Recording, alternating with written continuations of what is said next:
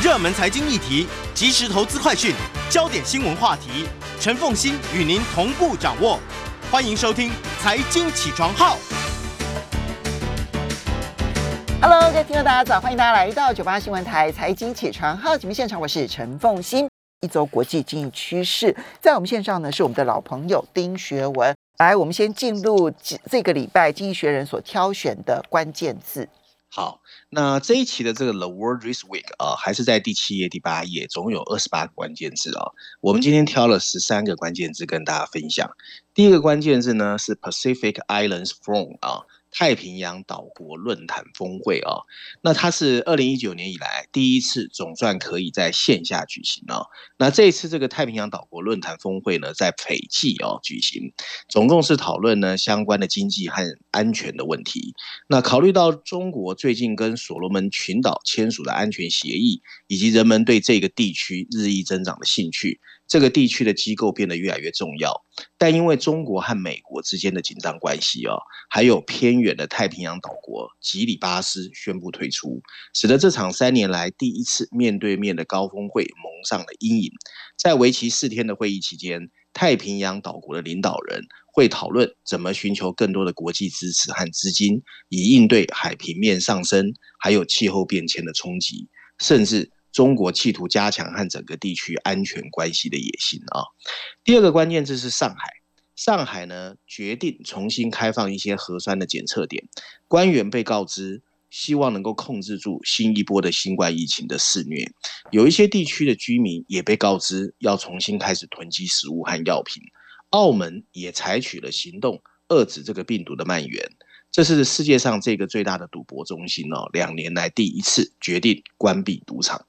第三个关键字是巴西，在即将十月举行总统大选的巴西哦，七月九号，左派的劳工党的地方官员哦，在自家的庆生 party 上面呢，遭到一名执政党支持者，他是一个联邦的狱警哦，射杀，然后重伤不治死亡。嗯，哎是，然后他们现在的总统啊。巴塞诺拉呢，在国会的支持者通过了一项法案，允许政府在选举年超支预算限制。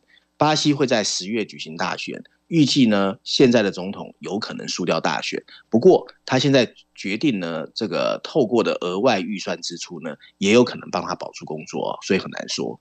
第四个关键字是 Twitter 啊，Twitter 决定对 Elon Musk 提起诉讼。试图迫使他以四百四十亿美元完成本来答应的对 Twitter 的收购啊。Musk 宣宣称呢要终止这个交易，他指责 Twitter 没有完全披露他平台上虚假还有垃圾邮件的数量，从而违反了他们的协议。他坚称真实的数量呢远远高于这个公司宣称的百分之五。Twitter 在诉讼中称 Musk 的投诉是自己想象的，称他的行为是一种鄙视的标志。并表示他的退出策略是虚伪的典范。他已经要求呢，这个特斯拉，这个呃特拉华州的一家法院在九月份举行听证会啊。第五个关键字是 inflation 通货膨胀。以消费者物价指数衡量的美国年通年度通货膨胀率呢，从五月份的百分之八点六，又再一次的上升到百分之九点一。这个涨幅超过了大部分人的预期，并增加了美国联总会加快升息的压力。六月份，美国的汽油价格已经比前一个月上涨了百分之十一，但汽油价格也最近开始有了一些逆转啊。第六个关键字是韩国，韩国的央行呢，把它的主要基准利率提高了两码啊，零点五个百分点到百分之二点二五，这是一九九九年开始的政策体制下的最大涨幅。这个国家的通货膨胀率是百分之六，加拿大央行呢也决定把他们的利率提高整整一个百分点四码，达到百分之二点五。这再一次让市场感到意外。第七个关键字是英格兰银行啊，他们的行长 Andrew Bailey 承诺啊，英格兰银行会尽一切努力让英国的通货膨胀率回到百分之二的目标。然后这个行长表示，这可能意味着利率的是大幅上调呢，要高于央行最近实施的一码的上调幅度。第八个关键字是欧元啊，欧元跟美元一度达到平价一比一。这是二十年来这两个货币第一次实现等值。从今年年初以来，欧元已经下跌了百分之十一。欧洲央行 ECB 在升息方面的步伐比同行慢，不过预计本月也会如此。第九个关键字是 Netflix，Netflix 宣布它正在制定一项新的啊低价的订阅计划，这个计划会在它的内容中开始增加广告，并且选择 Microsoft 来执行这项技术。这个公司正试图在激烈的竞争中留住客户，它的竞争对手也在推出广告的支持计划，这让一些人怀疑串流媒体平台在未来十年还能不能跟传统电视越来越像啊？第十个关键字是汽车企业啊，雷诺啊，法国的，和二零二一年上半年相比，雷诺上半年的销售额下降三成，由于乌克兰战争。这家法国汽车制造商已经退出了它的第二大市场俄罗斯，即使不包括俄罗斯业务，它的销售额还是下降了百分之十二。雷诺现在的销量只有四年前的一半啊。第十一个关键字呢是啊，汽车租赁飞机啊，租赁飞机的公司呢也受到战争的打击。有一家有一家全球最大的飞机出租企业啊，叫 SMBC 啊，记录了十六亿美元的减值，来弥补俄罗斯航空业。受到制裁后滞留在俄罗斯的三十四架他们飞机的损失，俄罗斯航空公司仍在使用这些飞机。SMBC 怀疑他是否能够把他们弄回来。数百架租赁飞机被遗留在了俄罗斯，这给拥有这些飞机的公司带来了法律上的麻烦。第十二个关键字：英国的希斯罗机场啊，希斯罗机场对每天的乘客数量设定在十万人，并要求航空公司在夏天剩余的时间内不要出售这些航站楼起飞的新机票。这表明混乱仍在困扰着努力对旅行反弹的机场。伦敦最大的机场是许多许多国际航班的中转中心，其中包括欧洲度假的美国人。今天最后一个关键字啊，个人电脑。咨询公司 Garner 表示啊。第二季全球个人电脑发货量下降百分之十二点六，是九年来最大的一个降幅。在 COVID-19 疫情期间，个人电脑曾经有所上升，但现在通货膨胀和其他因素正在导致家庭控制消费支出，供应链中断也是一个因素，但这主要从零部件短缺移转到了物流中断。嗯。当顾能的那份报告，其实我们这边大概印象应该很深刻，因为台湾这种三关相关的这种三 C 产品的公司非常的多，所以呢，我们这边的报道比较多。我们报道比较少的，但是我注意很呃一段时间，就是那个希斯洛机场这件事情，英国的希斯洛机场。他们限定每一天出入境的人数，跟台湾限定每天出入境人数的理由是不一样的。我们的理由是为了防控疫情，他们的理由是因为他们的员工不来上班，所以呢，他们没有足够的人力，因此他们就必须要限制人数。我我我觉得这是一个很重要的一一面镜子，去照出来说，现在英国的那个缺工造成的生活上面的问题有多么严重。哎，没错啊，整个西方其实都有这个问题。嗯，欧洲好像也是，对不对哈？所以这个礼拜欧元，这个礼拜的欧元恐怕也不太妙，这样子啊。好了，接我们接着就要来看的是《经济学人》这一期的 Cover Story，谈的就是欧洲即将面临的冬天能源危机。其实它的。呃，欧元之所以贬不停，一方面当然欧洲央行升息的速度远远远慢于联准会，这是其中因素之一。但因素之二其实就是它的能源危机。对对对，所以看完之后，大家会对欧元更加的悲观啊。那这个是全球版本的封面设计，这一期又是两个封面设计啊。我想我们都会跟大家来说一下。那在全球版本的封面设计上呢，我们看见的是一座黑漆漆的丛林。那你在里面看到一个啊不知危险的小红帽。在参天大树里面呢，东张西望。可你仔细看那个大树哦，其实不是大树，是天然气的输油管。那上面呢，不远处有一个象征能源危机的大黑熊哦，两个眼睛是红色的，看起来很凶哦，虎视眈眈的接近它。那上面有一排白色的文字，说的是欧洲的冬天危机。那这次经济学呢，总共用了五篇文章哦，蛮多的哦，来说明这个议题，包括欧洲板块第一篇。欧洲板块第二篇，商业板块第四篇，还有五十九页的熊彼特专栏。那我一样啊，把它整合之后跟大家分享一下哦。大多数的欧洲人呢，其实现在在生活上哦，感受还不强。不过在市场上，警告信号已经开始在闪烁红灯。今年冬天的天然气，欧洲啊，它的价格大概是每百万瓦时一百八十二欧元哦，已经是长期平均价格的七倍。法国和德国政府已经开始准备对电力公司进行纾困，有一些投资人已经开始在压住哪些企业会倒闭跟破产。虽然大多数的欧洲政治家还不愿意诚实告知公众目前这个艰难的状态，但即使是那些看多了地缘政治变化的能源或大宗商品的交易员，也已经忧心忡忡。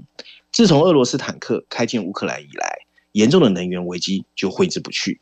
西方的制裁加上俄罗斯切断欧洲的供应，欧洲能源的供应，天然气变成了受到影响最大的一环。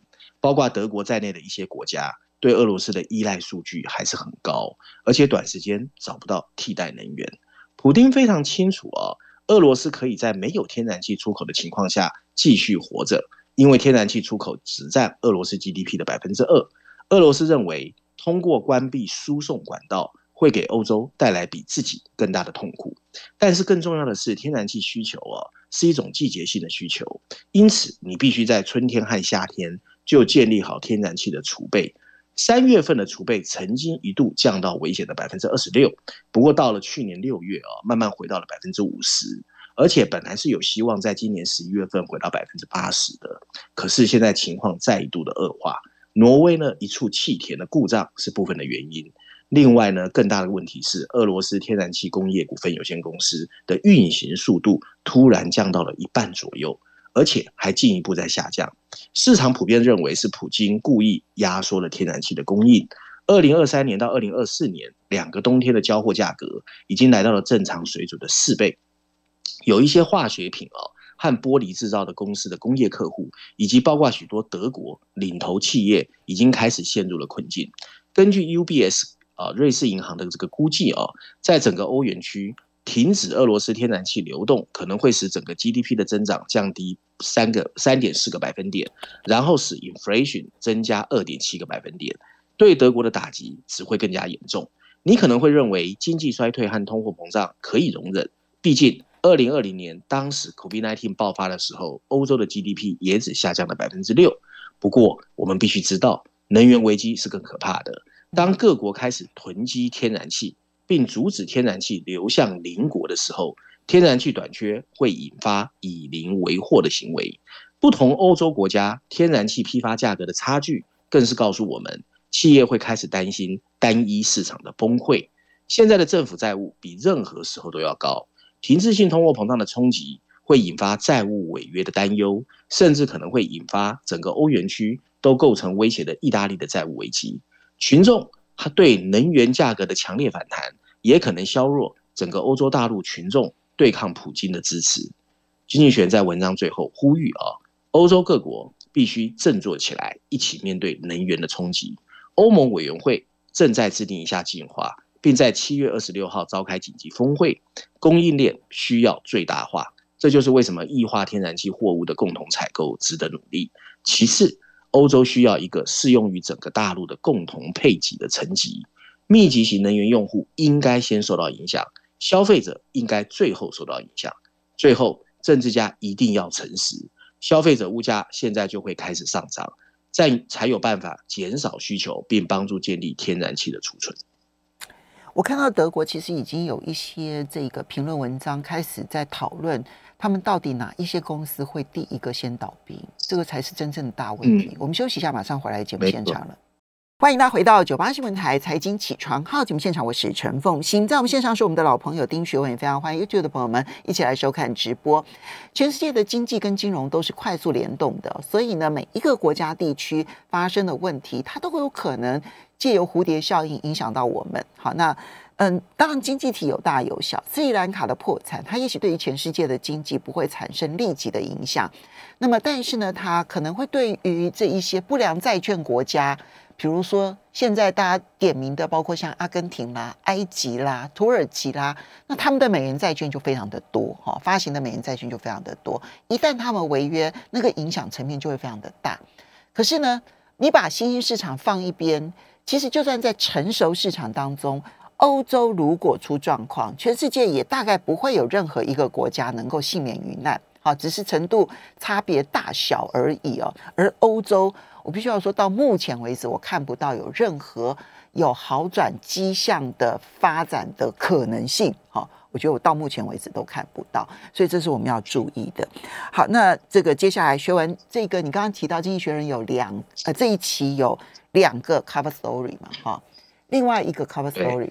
对，我想很多人会说，那没关系啊，美国人会去救欧盟，真抱歉哦，美国现在自顾不暇，所以在这一期的美洲版本的封面设计上哦，金逸璇让我们看见的是一个叮当作响的古典闹钟，可是呢，闹钟上面有一只哦，看起来焦躁不已哦，象征美国民主党的驴子正在死命的用后腿踢着闹钟哦，那上面还写着 “Wake up”。赶快醒醒吧，民主党人！那这次经济学呢，也用了三篇文章啊，去谈一谈啊，这个和欧洲跨大西洋的难兄难弟美国现在的这个内政上面的困局啊。那我一样啊，把这三篇文章整合一下，跟大家分享哦。那呃，在这个封面故事里面啊，经济学认为啊，民主党需要尽快处理好自己党内的进步主义的偏激分子。嗯，经济学通常呢不会向任何政党提出具体的建议，但这一次不一样。经济学认为，病态的美国民主需要修复。大多数的共和党议员到现在还是支持川普指控的，他的选举被偷窃了。如果众议院再一次被共和党掌控，他们中的许多人会因此受益。只要他们继续拥抱着川普的恣意妄为，共和党就不会有什么励精图治。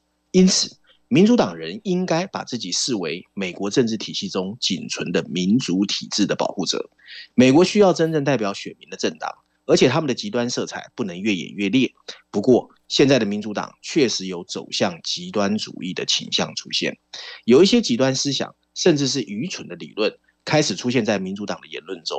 在二零二零年的夏天，一场解散警察的运动。如火如荼的被推动之后，美国开始出现移民限制的倒退，反对资本主义剥夺妇女的生育权利，甚至把反种族主义思想注入了课堂。如果民主党开始被极端不友善的观点所左右，那么他们会把文化战争的胜利交给另外一个还没有摆脱川普而且充满毒素的反对党。如果拜登想要拯救国家的灵魂，他必须从自己的政党灵魂开始。民主党必须学会。抛弃那些由空洞的理想主义色彩奉为神主牌的迷失。首先，想依靠那些由不满的积极运动人士推动的社会革命不切实际。另外，赢得中间选民的青睐 完全没有必要，因为民主党的价值必须通过对美国民主的大结构改革得到挽救。想利用国会的绝对多数修改宪法或提高最高法院权力来改变华盛顿的生态，基本上也不可能。而最大的一个迷失是，民主党的进步主义自以为是，却往往弄巧成拙。二零二一年的维吉尼亚州长选举已经告诉我们一切。好消息就是啊，民主党正从极端的进步主义开始收敛。在旧金山，愤怒的选民撤下了他们的地区检察官以及三名的学校董事会成员。他们对意识形态改变的热情，忽视了跟犯罪和教育有关的基本问题。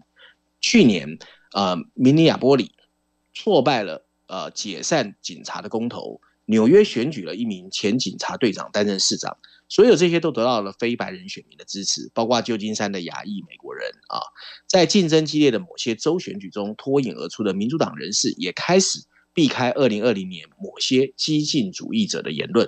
然而，民主党还需要更快的加快步伐，拜登必须学会表态，让自己跟党内某些糟糕的想法隔开，他需要更大声、更清晰的。为某些没有争议的论点辩护，包括不断上升的犯罪率是不是可以被接受？这需要更多的警察来遏制它。合法移民比非法移民对美国更有利，但边境应该保持安全。种族主义研究属于学校的课程，但社会正义的实践不属于。民主党光是抱怨共和党的虚假资讯是不够的，他们需要清楚说明他们自己有没有被自己的极端主义所束缚。文章最后说道。走向中间主义不仅是一个精明的政治策略，也可能是治愈美国民主的一个开始。美国民主体制面临的风险前所未有。共和党已经选择屈服于川普对法治和选举真实结果的藐视。如果这位前总统真的在二零二四年东山再起，让共和党再一次需要的必须是一场压倒性的选举胜利，而这反过来会要求民主党更明确的结束危及民主发展的意识形态漂移。与左翼理论家抗争需要勇气，但如果拜登真的还想在糟糕的民意中崛起，他就必须从自己的政党开始整治。嗯，其实我觉得这篇文章凸显了一件事情：美国现在呢，左派、右派都走向极端。其实并不是只有右派走向极端。他当然，我觉得，嗯，经济学人他比较偏民主党哈，从奥巴马一直到拜登，其实都是强力支持者。那么，所以他们希望说呢，这个呃民主党能够往中间靠拢，不要被激进左派给拉着往前走。但是这个现象啊，其实左右两派都出现的，所以他们在价值观上面几乎彼此之间是没有办法融合。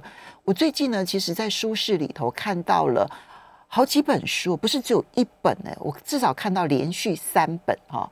然后呢，去痛批。美国的左派是如何的用他的价值观，然后来绑架整个美国？他那里面的激进的那个言论，让我简直是觉得瞠目结舌。比较代表性的一本书叫做《马克思主义在美国》，他以为他讲的是中国吗？不不不不不，他讲的其实都是这些激进左派。但是反驳他们的这一批人，也让我觉得瞠目结舌，因为他们是连气候变迁都不相信的人，所以。所以你当你看到他们在就是用书籍、用理论都已经凸显那个价值观的南辕北辙的时候，我实在很怀疑他们要如何坐下来一起去谈这个国家所遭遇的问题，我们要如何解决？所以我觉得《经济学人》这里面其实凸显的，他他们他当然对民主党比较期待很深，但是我觉得他凸显的是那个价值观已经是难分难，就是就是根本彼此之间是无法融合了，很麻烦。好，你 因为因为因为台湾的政治我们都没有办法说了，所以实在不知道怎么去批评美国的政治。没错，好来，接下来你挑选的是《金融时报》，伦敦金融时报呢特别要来谈的斯里兰卡的困境，其实是全球新兴经济体主权债务的一个响钟。对对对。其实有呼吁哦，该凤新在谈欧洲这边的问题其实这个问题确实很严重哦。这个《伦敦金融时报》的全球社论呢，它的标题直接说的是斯里兰卡的困境是对其他开发中国家的一个警告啊。那中国传统上啊，不跟其他债权人接触，会变成全球主权债务危机的一个决定性因素啊。然后文章内容他是这样说：我们很难想象啊。在现在这个没有战争的和平时期，出现的危机会像斯里兰卡这么严重。他的总统竟然在没有告知斯里兰卡人民，也没有正式辞职的情况下就落跑了。几十年来的腐败和管理不善，已经被 COVID-19 和俄乌战争的经济冲击所暴露。斯里兰卡的现金已经用完，他没有钱去支付食品、药品甚至燃料的进口费用。示威者占领了总统府，还烧毁了总理的住宅。数月以来的抗议活动虽然结束，但斯里兰卡政府宣布全国进入紧急状态，陷入政府混乱，反映在公共财政上。就在疫情爆发之际，傲慢的减税和其他错误的决定掏空了政府的收入。从二零一九年以来，整个斯里兰卡政府的年度啊平均预算的赤字已经超过 GDP 的百分之十，那债务不断在增加。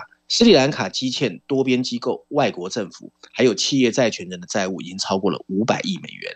今年五月，他宣布停止还款，成为从一九九九年以来第一个违约的亚洲地区的主权借款人。他现在面临的可能是近期记忆中最复杂的主权债务的重组。这个过程会受到其他在疫情期间债台高筑的新兴经济体的关注。国际货币基金组织 IMF 已经表示。全世界有三十八个开发中国家都处在债务危机或高风险之中，那其中巴基斯坦、加纳还有一些非洲国家最让人担忧。斯里兰卡的大部分债务哦，都要归功于地缘政治的对手，其中有五十亿美元属于中国，那其中包括疫情期间提供的紧急纾困。那印度的新德里拥拥有债务三十八亿美元。国际货币基金组织 IMF 还说。日本啊，也拥有债务三十五亿美元，他还另外欠了其他富裕国家很多的钱。只要这些放款人同意展延，就是一种进步。令人乐观的是，上个月啊，中国跟法国一起担任非洲第一个因为 COVID-19 主权债务违约的国家——上比亚的官方债权委员会的联合主席。但中国还是花了六个月的时间，才让债务的妥协达成一致，而且他也不能保证在这种情况之下，中国会接受核抑制的做法，能够扩大到斯里兰卡或其他的主权债务国家。可是这还是很有重大意义的，因为中国现在是全世界最大的双边贷款国。对于被世界银行列为低收入国家的七十四个国家而言，它的规模超过了其他所有双边机构的总和。但它的贷款往往不透明。传统上啊，它对债务解决通常采取比较特别的管道或者秘密的管道，那通常采取闭门对话来跟债务人打交道。虽然呢，通常他会愿意给借款人更多的时间，但他一直不愿意接受他们所欠债务去做任何的减持。国际货币组织 IMF 就表示，斯里兰卡的债务是不可持续的。国际货币组织的支持将取决于债权人首先同意提供保证，使它能够恢复可持续性。调和中印两国相互竞争的意义非常艰难。获得其他债权人的协定，包括斯里斯里兰卡的商业贷款人的协定，往往因为动机不同，非常的困难，而且要很多的时间。文章最后提到，集团体大型经济集团哦，在这场疫情中推出的债务减免措施，本来是为不可持续的债务解决这些债务。上比亚和现在的我们我们稍微我们稍微休息一下，进一段广告之后回来就来听。欢迎大家回到九八新闻台财经起床号节目现场，我是陈凤欣。在我们现场的，在我们线上的呢是我们的老朋友丁学文，也非常欢迎 YouTube 的朋友们一起来收看直播。嗯，全世界的金融危机哦，其实各处都有引爆点啊，欧洲可能会是一个引爆点，新兴经济体也有可能会是引爆点。那么，加密货币会不会是引爆点？我也不知道，它有可能会是啊，因为它有一些衍生性的一些金融交易。所以这一期这个《伦敦金融时报》的社论为什么重要啊？就是呢，我我觉得到目前为止啊，就是全世界都已经看到了新兴经济体债务危机可能会波及全世界，但是我们还没有看到一个国际型的合作。其实现在有很多的指控，坦白说，那些指控都站不住脚。可是呢，不重要。现在先指控了之后再说。指控完了之后，要不要去有一个国际合作呢？好，至少《伦敦金融时报》希望有一个国际合作。好，那我们就来听一听他的结论吧。凤欣他的结论已经直接回答你，你不要妄想了。我把结论念给你听啊。这篇社论的最后一段是这样写的啊：上比亚和现在的斯里兰卡，只是全球现在正在发生的主权债务危机最新的一个证明。国际货币基金组织 （IMF） 或者世界银行，甚至所有其他的共同型的机构，都想要促使各国政府找出最好的解决方案。可是，这种全球合作的机会，今天已经比 COVID-19 爆发之前更加的不可能，因为各国政府都不会理会它。斯里兰卡人民和其他可能的债权主主权债务的违约者，只能自己承担遗留下来的所有成本。他已经直接讲答案了，对，所以他不是呼吁哦，他是直接告诉我们答案。我很想去看一下 BIS，就是世界呃国际清算银行他们的报告，因为我很想知道到时候最最呃最倒霉的债权人会在哪些地方。我告诉你，绝对不会只有中国而已，西方的这一些呃这个商业银行啦，还有我觉得那个才会，那才真的会是倒大霉的地方，这样子。对，真的，嗯，真的好。其实我们上次在节目中也谈过嘛，就是各种债务都包成各种的这个信托产品了，这个是更更可怕的。没错，因为斯里兰卡的问题，你只要问一个很简单的问题，就是如果斯里兰卡没有欠中国那些债务，是不是他就不会爆发债务危机了？答案是 no 啊，因为中国只占了百分之十啊，你扣掉这百分之十，斯里兰卡还是要破产啊。那你剩下的那百分之九十怎么办呢？我觉得那才是大问题啊！对，好，好，接下来我们再来看到的是，你这一期也挑了那个《经济学人》的梧桐树专栏，就是为什么市场真的不像以前那么容易确定？金融市场真的对啊，这一期。这一期的财经板块，其实我觉得精彩的很多，大家有兴趣，我建议大家去看。不过呢，我想很多人也关心金融市场，因为手上有股票哦，所以我们看一看啊，梧桐树专栏怎么看金融市场。不过很负面啦，所以大家看完之后心情可能会更差。他在六十四页啊，他的主标题写的是为什么现在的市场那么多让我们不确定的东西，然后他的补充标题说的是全球投资人最担忧的三个衡量指标超过异常的高啊，所以是不确定性真的很大哦。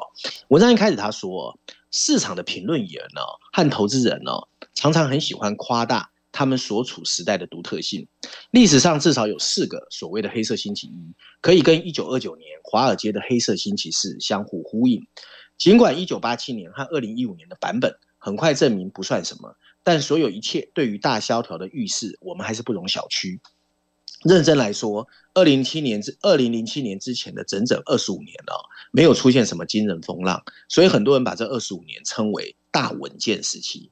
随后。曾经出现的金融危机确实曾经动摇市场，然后短暂的冲击呢，很快又恢复。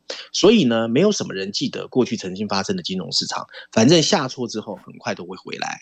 我相信很多人早就忘记了二零一三年的 Tape Tantrum，那也是几天之后就回来了。不过，不过，经济学要提醒大家，今年的情况与众不同。一月份以来，以科技股为主的 n e s t a q 已经下跌超过三成，而且冲击还在继续。正当投资人开始担心通货膨胀挥之不去之际，俄乌战争发生，推高了大宗商品，并向各国央行施加了更大的压力，逼得他们不得不提高利息。中国的清零政策则到现在还在扼杀全球的经济增长。不过，这场动荡到底有多不寻常？为了量化它的独特性啊，梧桐树专栏的团队针对市场的不确定性的三个重要的衡量指标做了研究，里面包括了。资产价格波动性的预期，包括了经济预测的差异性，还有媒体对于经济政策不可预测性的报道记录啊。结果，结果证明呢，经济学人告诉我们，我们确实生活在一个历史上非常非比寻常的一个时代。从资产价格的波动来看啊，在过去一个月，美国 S M P 五百的指数的波动性是疫情爆发前的三倍，投资人非常不安。而波动率的指数 V I X 啊。反映了投资人对未来股价走势的信心状况。从二零二零年以来，这个 VIX 一直徘徊在二十五点左右，比二零一零年以来的平均水准还高出了八点。然而，这还不是史无前例。从二十世纪九零年代以来，波斯湾战争到互联网泡沫的破裂，一系列危机都使波动率连续几个月在二十五点左右，所以波动性现在是非常负面的。而债券市场也开始歇斯底里。美林的期权波动率估计叫 MOVE 哦，它是衡量债券投资人担忧的一个指标。最近一次出现现在这种波动的状况是在二零二零年三月，就是 COVID-19 刚刚爆发的时候，市场突然恐慌。尽管它仍然低于二零零七年金融危机的水准，但是现在已经非常的波动。此举反映了央行政策的笨拙。五月四号，美国联准会主席鲍尔表示。在六个礼拜后的下次会议，美国联准会从来没有想到过自己会把利率一下提高三码。央行行长的作为之所以变得这么难以解读，就会有第二个原因哦，就是第二个衡量标准，那显示出来的是更混乱。费城联邦准备银行调查的经济增长专业预测者之间的分歧程度，几乎是二零一零年的三倍。通货膨胀率已经连续九个季度超过两个百分点。上次发生的时候是一九七九年到一九八一年的恶性通货膨胀的时代。我们对不确定性的第三个衡量标准啊，就是对经济政策难以捉摸所产生的不确定性，再一次证实了这会是一个持久性的变化。西北大学的商学院和他们的同事建立了一个索引，去跟踪全球出版品还有媒体里面的 keyword，包括监管、经济不确定性这些文章的频率。